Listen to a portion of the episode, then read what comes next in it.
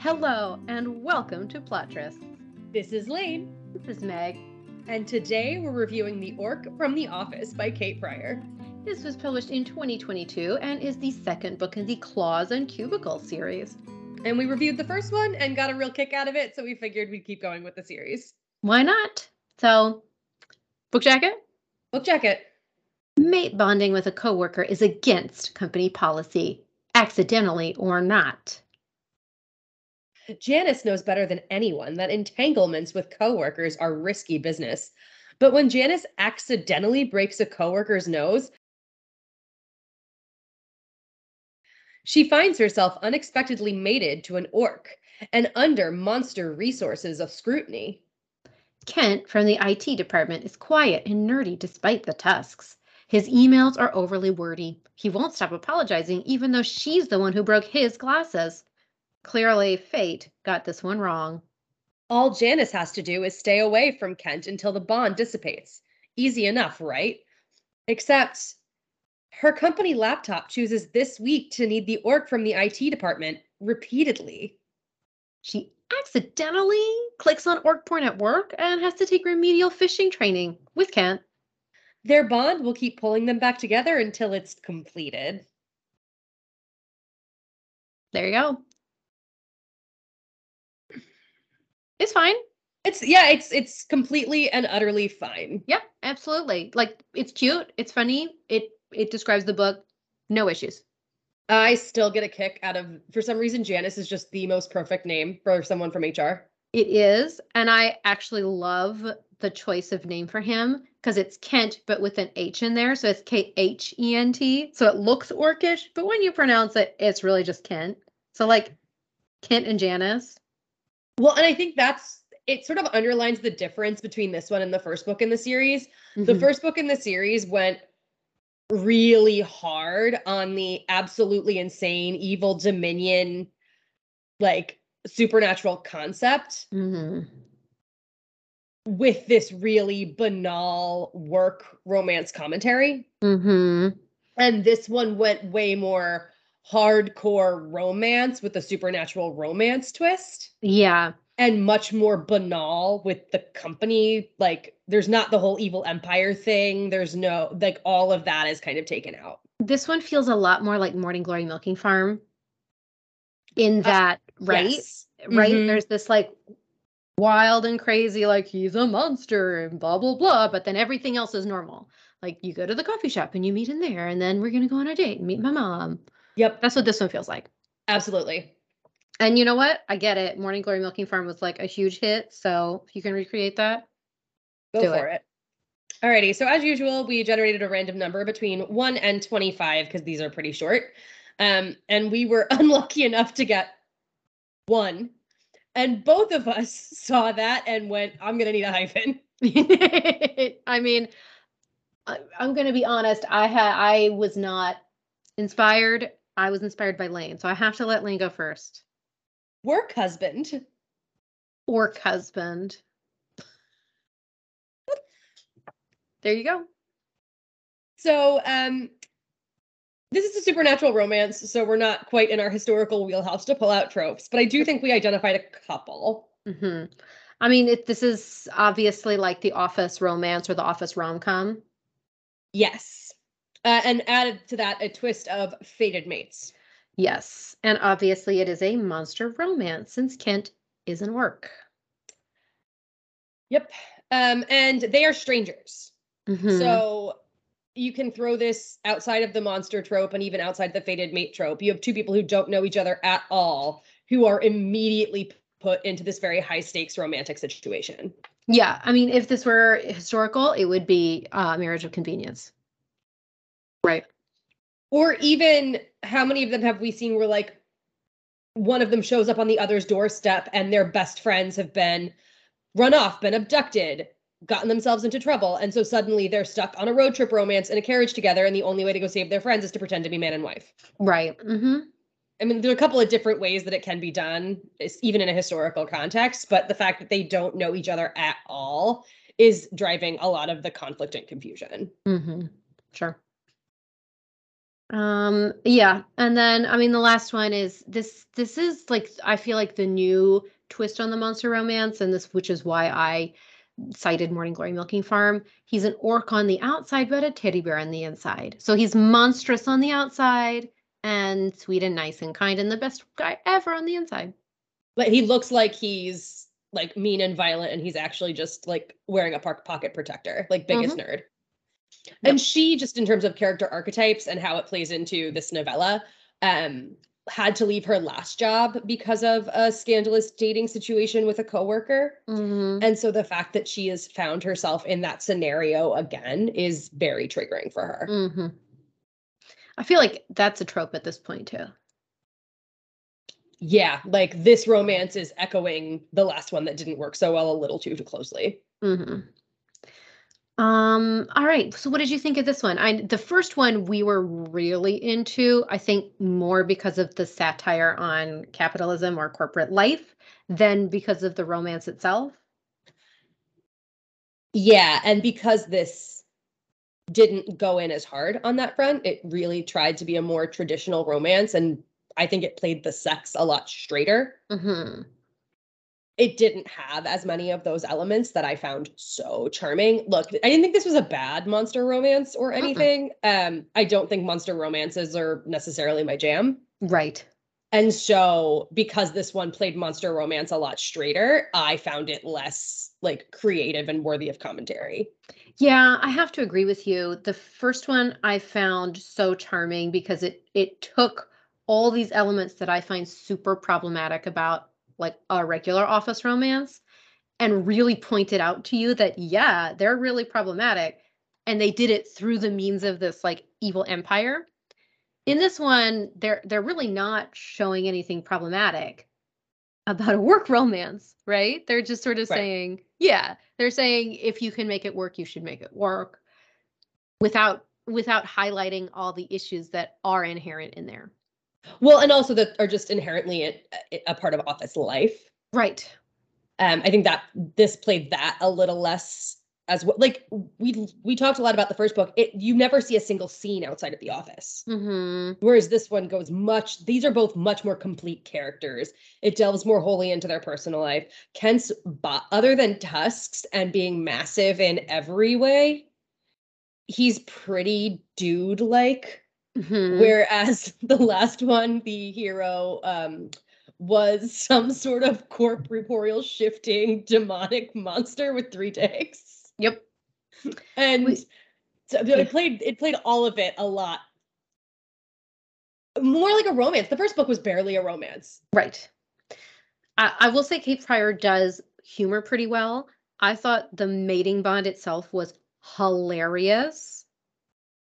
Yes, that was all really funny. And having a monster resources person who, uh, in a human uh, only scenario, there is no such thing as accidentally Right. getting in a compromising situation that's utterly work inappropriate to this level but because of the magic mysticism monsterness of this book like they truly didn't mean to there was no intent to do something this epic and so the fallout from it and the we've never had a situation like this scrambling to fix it was pretty funny Yes. I mean, I, I did thought I did think it was really funny. So Janice is in human human resources, and then they added monster resources. And at first I didn't get it, and then I was like, oh, this is cute. This is good. That was a good one, Kate Pryor.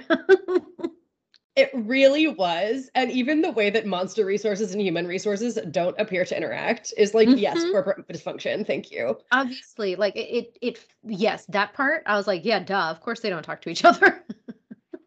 everything that happened in the office worked for me.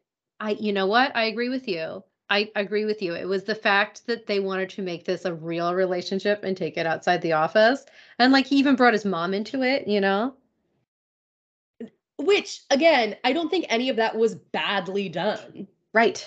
If you're looking for a cute monster romance in the vein of the Cambric Creek style, like this this will hit those those buttons for you. If you liked the first one in this series, but we're like, wow, I wish these two main characters had more character development and that I really got why they were into each other, like play the corporate satire with more sincere romance. Like this absolutely does that. I think Meg and I both left that first book going more of the satire, please. hmm Uh, I do want to. I do want to say that I thought their IT flirting was really cute. You know, props to Kate Pryor because there are a lot of books where romance, flirtation, whatever has been conveyed through text or email or other forms of like chatty communication. And it can be done really badly. Mhm. So I do think we take it for granted when it's done well, but you're right. We should call it out. It was really cute. It was really cute. It was really well done. And it's the kind of thing that you do. And again, this is where I think these books really work is when she takes something that you actually would do at the office. Right? Right. And then pushes it to that little that little extra extreme, which I think really worked well. So like she was watching this orc porn by mistake. Like she didn't actually mean to open orc porn. She wanted to know like what the mating bond was. She didn't realize that it was like extremely sexy, right? Well, and then she's got the fated mates who haven't consummated their relationship fog going on, where she's like, Mhm. she didn't go seeking it, but now that it's in front of her, she can't come out of the daze to get away from it. she can't like not click the link, right? Yeah. She's like, let me just send this to my personal email. Click. I really liked that she was searching for this cultural touchstone of his society, and everything that she could find about it on the internet was porn. Mm-hmm. And I wonder if there are any comparisons in modern society, like romantic rituals from like either long dead civilizations or just from other cultures that if you Googled them, like way too many of the results would be pornographic instead of actual explanations. Well, I will tell you that this one time, me and some of my coworkers were talking. We were talking about foreign names, and we were like, "Oh, like we noticed some similarities in foreign names." And we were like, "Oh, in Thai names, they use the word like the the suffix porn a lot, like super porn Mhm. is a is a very common name." And we are like, "Oh, I wonder what that means." And we like looked it up, and then we realized that we were typing into our work computer on Google, "What does porn mean in, in Thailand?" And we were like, "Oh, that's like we clicked go, and then we were like exit, exit, exit, exit." B- very sincere question. Completely sincere question. Terrible idea Nope. on a work computer. Yep, we were like, "Nope, goodbye." Yeah, but so I just it's one of those moments that yes, obviously I've never Googled orc mating ritual on a work Right. computer, never would, but there are those cultural miscommunications that do get you in trouble in the workplace. And it was really funny to see a monster take on this. Again, the stuff that happened in the office was fucking hilarious. I I agree with you. I think I would love to read more of these workplace romances. Like honestly, if they just stayed in the in the office, they're like really good. And you know, I feel like we're being a little bit too hard on this one because yeah, It's not that I want workplace romances to stay in the office, it's that I want the monster romance satires. Like I'm not actually that interested in reading about orc sex that isn't funny. I I think that's I think that's the issue is If I don't are, good for you. I, yeah, I don't. I think maybe we're not like the exact right audience for a monster romance, and the fact that this is combining it with the like the corporate satire, that's what's really making these pop for us. Yeah, and I'm sure like a lot of people reading these, I'm like picturing the Office TV show. If just some of the characters are monsters, like that's kind of Michael Scott is some sort of like energy vampire sucking the life out of everyone around him, right. which to me is not a sexy concept. And she works in the romance and the sex well. Yeah. It's Yeah, yeah. just a mental bridge I can't like I'm not good at crossing. Right. Content warnings. I mean, it's She's- is The way Janice left her last job could be triggering. the way Janice left her last job could be triggering. I mean, this is a workplace romance. There is stuff that happens in the workplace that is inappropriate. I don't know. I she's not harassed. She does not harass anyone. So there there's not like sexual harassment, but there are things that you probably shouldn't do at the office. Right. And Janice left her last job because she was dating a coworker. And when that relationship was not disclosed and people didn't know they were dating, And so when there was a work conflict between her and her boyfriend, he lashed out and accused her of using her feminine wiles to get things at the workplace. hmm She, like she didn't, it's a footnote when she talks about her past. It's not like on the page on the page, but I think that's the only thing that I noted as like potentially could actually be like, ah, I'm just not interested in reading that for somebody. Yeah. Um, all right, sexiness. Look, there are some creative locations.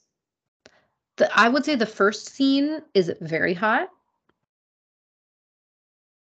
between if you have any sort of office kink like the elevator on the desk against the side of the building during a fire drill like there are real points for creativity here Oh, huge points for creativity.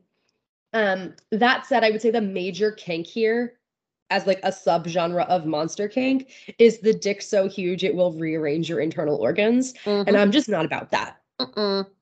i'm i'm good with my organs Yeah. staying where they physically should be Right. Yeah. I mean, I don't know. Yeah. I don't I don't get it, but you know what? This seems to be like this is a staple of monster romance, right? The the like dick as big as a Coke can or whatever, or as wide as a Coke can. And I'm the just thinking about that, I'm like, mm, no, no, no. Well, and Kent Okay. is 10 feet tall. And there's a random little illustration in the middle of the text that kind of shows how disproportionate their bodies are. Mhm. And I'm just like, Jesus Christ, if his dick is proportionate based on this drawing, it's like up in her clavicle. Mhm. And that's like, that's not hot. It's No. extremely upsetting. No, but like, so, and that's the thing too. It's like, it's a little, it's difficult to like, to think to yourself, okay, I've got to just ignore this part of the sex scene to make it sexy, you know? Well, especially when they're having conversations like, is it all the way in yet? About halfway. And you're like, oh. I know. oh."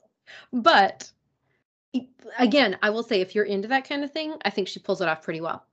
So yeah I, I this is just one of those things where i think you and i have to say the first one was not what we were expecting in a way that made it more up our alley Yes. this one is exactly what you'd expect from a monster romance i think it was a really well done one i mean i Mhm. definitely put it up there with morning glory milking farm in terms of character development and social commentary with a really heavy dose of romance and like the type of conflict you expect from a romance novel I totally agree.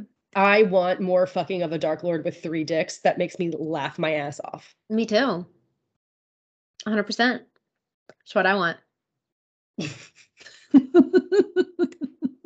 More than you want the rearranging of your intestinal tract? Yeah.